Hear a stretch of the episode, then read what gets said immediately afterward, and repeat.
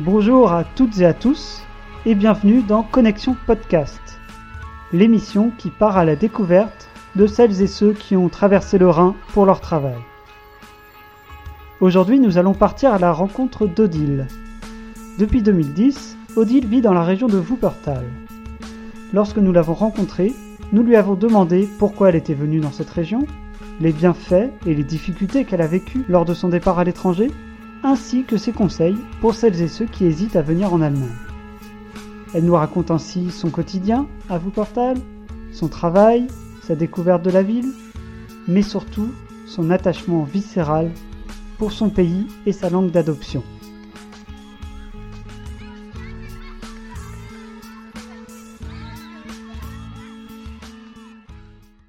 M'appelle Odile, j'habite à Wuppertal, c'est en Rhénanie du Nord-Westphalie, pas loin de Cologne et Düsseldorf. Et j'y habite et y travaille depuis 2010. Et je travaille dans une euh, structure euh, associative qui est active dans l'éducation artistique et culturelle euh, pour les enfants et les jeunes. C'est un peu semblable à l'éducation populaire en France. Ce sont des offres d'éducation non formelle, c'est-à-dire ça n'a rien à voir avec l'école. Il y a des coopérations avec les écoles aussi, mais à la base, ce sont des structures qui travaillent en dehors de l'école et qui proposent des ateliers, des cours, des projets, euh, voilà, autour des pratiques euh, artistiques et créatives et culturelles. Et moi, dans cette structure-là, qui chapeaute donc ce réseau d'associations, je suis chargée euh, des projets d'échange de jeunes franco-allemands c'est-à-dire tout ce qui est euh, rencontre de jeunes, donc rencontre extrascolaire encore une fois, de jeunes enfants et adolescents autour des pratiques artistiques et culturelles et créatives, euh, donc entre la France et l'Allemagne. Alors en fait, euh, en 2010, euh, je faisais en été un stage à Berlin. C'était pas euh, pour durer très longtemps, c'était juste pour quelques mois. Et j'ai eu, euh, on m'a transmis une offre d'emploi pour euh, un travail sur un an en Allemagne aussi, à Remscheid, donc à côté de Wuppertal. Et bien j'ai postulé. J'étais déjà en Allemagne, même si c'était pour un temps court, et et on m'a prise. Donc en fait, j'ai pu enchaîner ensuite après après l'été en, septembre donc, et c'est pour ça que je suis restée euh, en Allemagne. L'attirance pour l'Allemagne, elle date depuis euh, longtemps déjà. J'ai fait quelques je crois que ça a commencé par des, par des séjours en famille, en famille d'accueil en Allemagne pendant l'été, pendant une semaine, deux semaines, un mois. Et, euh, et voilà, j'ai toujours aimé l'allemand. Voilà, c'est comme ça. J'étais bonne en allemand, ça m'a plu, j'ai eu des bonnes expériences. Et j'ai fait ensuite euh, une année Erasmus en Allemagne, à Berlin. Euh, c'était ma cinquième année, euh, c'était ma cinquième année, a priori ma dernière année, et euh, ça m'a beaucoup plu parce que là, pour le coup, je vivais plus longtemps, hein, je suis restée un an. Et après cette année, j'ai décidé de continuer mes études ou de reprendre des études dans un domaine différent. Donc, je suis rentrée en France. Et dans ce cadre-là, c'était une formation professionnelle et euh, il y avait des stages à faire sur l'année, dont un stage final aussi qui, euh, qui pouvait durer plusieurs mois. Et je me suis arrangée pour le trouver en Allemagne parce que j'avais envie de retourner en Allemagne, de préférence à Berlin puisque ça m'avait beaucoup plu. Et ben, j'ai eu la chance de pouvoir faire mon, dernier stage de l'année euh, en Allemagne. Et c'est pour ça que j'étais là-bas. Et j'étais, voilà, en été euh, 2010 donc, sur Berlin. Alors euh, là, en l'occurrence, euh, c'était des, des candidatures spontanées. Je me souviens. Alors moi, en fait, cette deuxième euh, formation que j'avais faite, c'était dans le domaine de, l'organisation de projets culturels, tout ce qui était autour des métiers des arts et de la culture et du patrimoine, médiation culturelle, euh, voilà. Et bon, c'était pas spécialement orienté sur euh, l'étranger, mais moi, c'était mon envie en fait.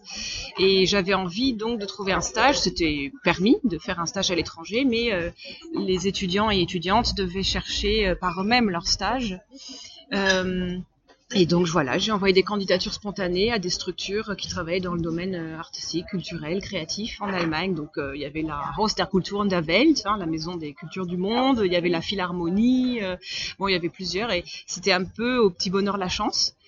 en expliquant voilà pourquoi je cherchais un stage, ce que je faisais, ce qui m'intéressait et, ben c'est la Philharmonie qui m'a retenue et donc voilà j'ai fait ce stage là-bas donc c'était je m'y suis pris quand même en avance mais euh, j'ai envoyé quand même pas mal de candidatures spontanées, mais voilà. Peut-être le fait d'avoir vécu à Berlin avant m'a aidé. Le fait de parler un petit peu allemand, d'être déjà dans ce domaine-là, hein, le domaine de la pédagogie artistique et culturelle. Mais en tout cas, euh, voilà, j'ai peut-être aussi de la chance, ça s'est bien passé. Voilà.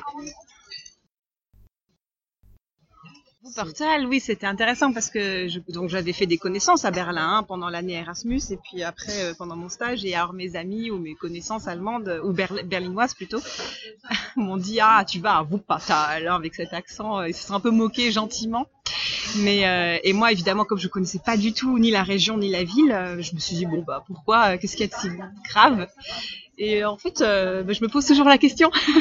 non, enfin, je comprends, je, je, comprends pourquoi il dit ça parce que c'est différent de la capitale. Hein. Évidemment, il faut, c'est une ville où il faut euh, peut-être oser un peu plus. Il faut connaître les gens qui connaissent les endroits. Il faut oser rentrer dans une rue qui semble déserte et puis après, au fond, il y a un petit café et puis, waouh, c'est très sympa. Euh, ou alors il y a un restaurant un peu caché, mais là, il y a de l'ambiance. voilà, il faut. Puis ça dépend des quartiers aussi où on habite. Hein, je pense que Wuppertal a pas forcément, euh, en dehors de Wuppertal, hein, sa réputation, enfin, il l'a pas mérité parce qu'il y a vraiment des quartiers très sympas et on découvre. Et là, en 8 ans, évidemment, j'ai eu l'occasion de, de, découvrir Nantes. Ça m'a beaucoup plu. Et puis, euh, il y a des gens sympas partout, hein, forcément. Alors c'est difficile à dire vu que j'ai pas fait l'expérience du travail en France, donc euh, je peux pas en parler. Je peux pas dire en France c'est comme ça puisque je ne connais pas. À la rigueur, ça serait que des clichés ou des, a priori qui peut-être sont pas du tout réels. Donc euh, c'est difficile à dire. J'ai quand même, on travaille avec des structures françaises. Hein. On est une structure allemande, mais on travaille avec des structures françaises. J'ai souvent le sentiment, je dis bien le sentiment, hein. c'est pas. Euh, j'ai le sentiment que parfois en France, euh, les structures sont beaucoup plus hiérarchiques et bureaucratisées qu'en Allemagne. Alors on parle en Allemagne euh, de l'organisation, la bureaucratie, la discipline, les formulaires. Les Allemands eux-mêmes disent ça, hein, en fait, de manière un peu avec autodérision, mais je crois qu'en France, euh, c'est tout aussi pareil, voire pas plus. Donc euh, j'aurais le sentiment peut-être d'être bloqué, d'avoir moins de de liberté d'action, on va dire. Mais encore une fois, c'est très difficile de résumer ça à la France parce que ça se trouve c'est dû à mon domaine au domaine de travail. Hein, le domaine dans lequel je travaille ici en Allemagne est très différent. Donc, c'est une association, enfin c'est une structure associative. On travaille, euh, euh, on n'est pas une entreprise qui doit faire du profit. Je suis sûre que même en étant en Allemagne, mais étant dans une banque ou je ne sais où, euh, les modes et les structures de travail, les organisations hiérarchiques sont très différentes. Hein. Donc là, je veux pas du tout dire qu'en Allemagne, on travaille comme ceci ou comme cela. Ça dépend beaucoup du domaine professionnel, et puis bien sûr aussi tout simplement des gens, des gens qui travaillent et de leur, euh, leur posture, euh, leur posture euh, intellectuelle ou humaine, on va dire ça comme ça. Alors bon, évidemment, on a une offre d'emploi, donc forcément, on a déjà un certain profil qu'on demande d'être évidemment intéressé par les échanges franco-allemands, puisque c'est dans ce domaine-là que, que, je travaille, les échanges de jeunes, d'avoir quand même un lien avec tout ce qui est côté artistique, créatif, éducation culturelle, parce que forcément, euh, si la personne vient d'un milieu complètement différent, il va y avoir un petit risque. Bon, forcément, hein, pour chaque euh, demande, de, offre de poste, il y, a, il y a un profil demandé. Mais nous, ce qui nous nous intéresse, c'est vraiment la motivation de la personne. Bon, je sais pas si c'est pareil partout, hein, en Allemagne ou dans d'autres domaines, mais en tout cas pour nous, c'est vraiment ça. C'est-à-dire que on n'attend pas que la personne soit bilingue. Euh, évidemment, il faut quand même qu'elle ait quelques bases d'allemand pour avoir l'occasion de parler et de, se comprendre, de se faire comprendre. Mais c'est vraiment la motivation et de voir pour quelles raisons la personne veut travailler chez nous. Qu'est-ce que ça lui apporte dans son développement euh, personnel et surtout professionnel? En fait, il faut que ça fasse sens dans son, dans son, comment dire, dans son parcours professionnel euh, désiré, on va dire. Si, on a le sentiment que la personne, elle, se, elle postule pour avoir un emploi, euh, évidemment, c'est important, hein, mais il faut quand même qu'il y ait cette petite étincelle derrière. C'est-à-dire, euh, on sent que ça, fait sens pour cette personne. Parce que là, on se dit, elle va, elle va retirer quelque chose de cette expérience. Et forcément, si elle est motivée, euh, parce qu'elle a ses raisons propres, bah, elle va forcément avoir euh, plus de, elle va s'impliquer plus dans le travail, elle va y voir du sens. Ouais, c'est ça, le sens en fait. Ça, ça dépend vraiment du, parcours de chacun et de la personnalité de chacun et, et de ce qu'il ou elle souhaite faire. De toute façon, à partir du moment où on a envie de partir, la question se pose toujours, que ce soit dans un pays étranger ou même euh, dans la région qui se trouve à 1000 km de celle où on habite. C'est un changement, c'est un, on connaît pas les gens, c'est un nouveau travail. C'est, ah bah, je pense que c'est plutôt ce qui importe plus, c'est pas forcément la destination où on va, c'est la, la manière, euh, enfin c'est la le caractère ou la volonté ou la motivation ou le l'ouverture de la personne qui part en fait et qu'elle soit au clair avec ce qu'elle veut faire pourquoi elle veut le faire, pourquoi elle est intéressée, euh, qu'est-ce que ça peut lui apporter, ou tout simplement être curieux. Être curieux et avoir envie de découvrir et pas avoir peur parce que, au contraire, enfin, c'est l'occasion de découvrir plein de choses. Euh, et même s'il y a une expérience qui est mauvaise, j'ai fait moi-même des expériences pas forcément très agréables. Pas en Allemagne, par chance, mais en tout cas voilà. Mais c'est quand même l'occasion d'apprendre c'est vraiment on, découvre sur soi beaucoup et, c'est jamais un échec. Enfin moi je vois ça comme ça en tout cas. Hein. C'est jamais un échec. Parce que du coup on peut se poser la question pourquoi ça n'a pas marché? Pourquoi là j'ai eu un blocage? Pourquoi euh, est-ce que c'est toujours la faute des autres? Ou est-ce qu'il y, y, a un truc qui en moi euh, j'étais pas prête hein, C'est possible aussi. Ou euh, voilà comment je fais pour que ça se passe mieux la prochaine fois? On apprend toujours. Hein. Ce qui peut poser un problème c'est la barrière de la langue. Mais après, euh, il y a des cours qui sont proposés. Euh, Il y a des c'est possible. Et puis en plus, l'allemand, c'est pas non plus. Alors tout le monde dit ouais, l'allemand c'est compliqué. Moi, je trouve pas. je trouve pas sincèrement parce que c'est une langue très logique et euh, et qui a aussi des règles assez carrées, on va dire. Euh, c'est beaucoup plus difficile, par exemple, pour des Allemands d'apprendre le français que l'inverse. Alors bilingue, je ne l'étais pas. Bon, je dois dire que j'avais quand même un bon niveau d'allemand. C'était ma première langue vivante. J'ai toujours eu un bon, c'était pas, euh, j'y arrivais. Mais j'ai fait énormément de progrès sur place, forcément. Hein. Il y avait des moments où euh, on avait appris à parler économie, on avait appris à parler de d'analyse sociologique, des pourcentages et tout, mais alors euh, pour commander un croissant dans un bar euh, ou pour demander au coloc euh, où ils avaient rangé les assiettes, c'était autre chose. Donc là, on est confronté à la vraie vie. Mais c'est là qu'on apprend en même temps. Si on demande à quelqu'un de déjà tout savoir avant de faire un, séjour à l'étranger, bah ce séjour-là, il, il lui apportera rien. Donc c'est normal. Je pense que je pense que pour chaque personne, c'est important de d'arriver à mit Unsicherheit umgehen. Comment dire ça en français? À faire face à l'insécurité ou au sentiment de pas être euh, de pas être toujours parfait, on va dire. Voilà, c'est normal, c'est OK. Alors je vais répondre un peu à côté. je dirais même que pour n'importe quelle expérience qu'on fait à l'étranger, tout simplement. C'est-à-dire que là, en l'occurrence, c'était l'Allemagne, hein, mais je pense qu'à partir du moment où on fait une expérience de travail ou même un an euh, d'études, ou à partir du moment où on vit dans un pays étranger, tout de suite ça remet en, question euh, son propre fonctionnement, on réfléchit sur soi, on réfléchit sur, les autres, on réfléchit sur les autres, mais aussi sur soi parce que les autres nous renvoient un regard euh, voilà différent ou oui, on est déjà on est face à une autre langue, donc on est obligé de faire face à des situations euh, euh, imprévues ou qu'on ne maîtrise pas toujours. Hein, c'est ce que je disais tout à l'heure. Euh, voilà, c'est ce qu'on appelle dans le jargon les, compétences interculturelles. Hein.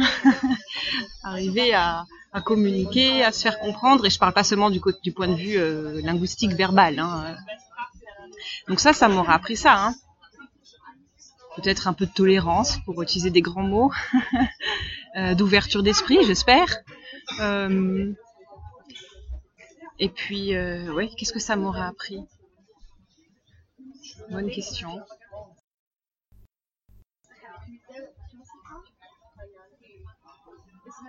En fait, c'est difficile pour moi de répondre à cette question du point de vue euh, allemand.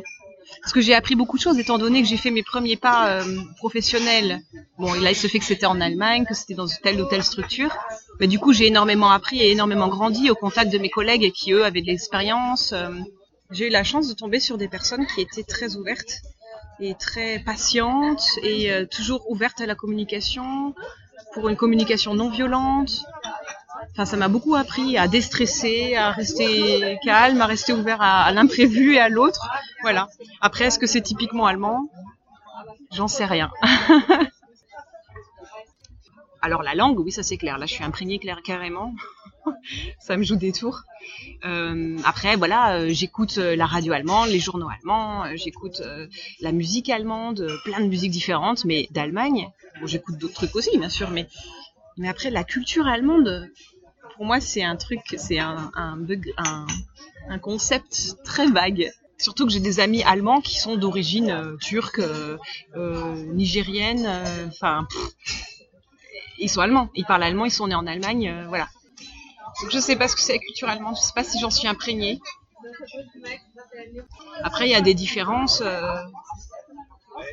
oui, très typiques euh, au niveau des repas, mais après, c'est dans chaque famille très différent. Hein. Le fameux Abendbrot, hein, le, le, pain du soir qu'on mange le soir. Bon, en France, on trouvera plus souvent peut-être des familles qui mangent chaud, un grand repas, un vrai repas, où on s'installe.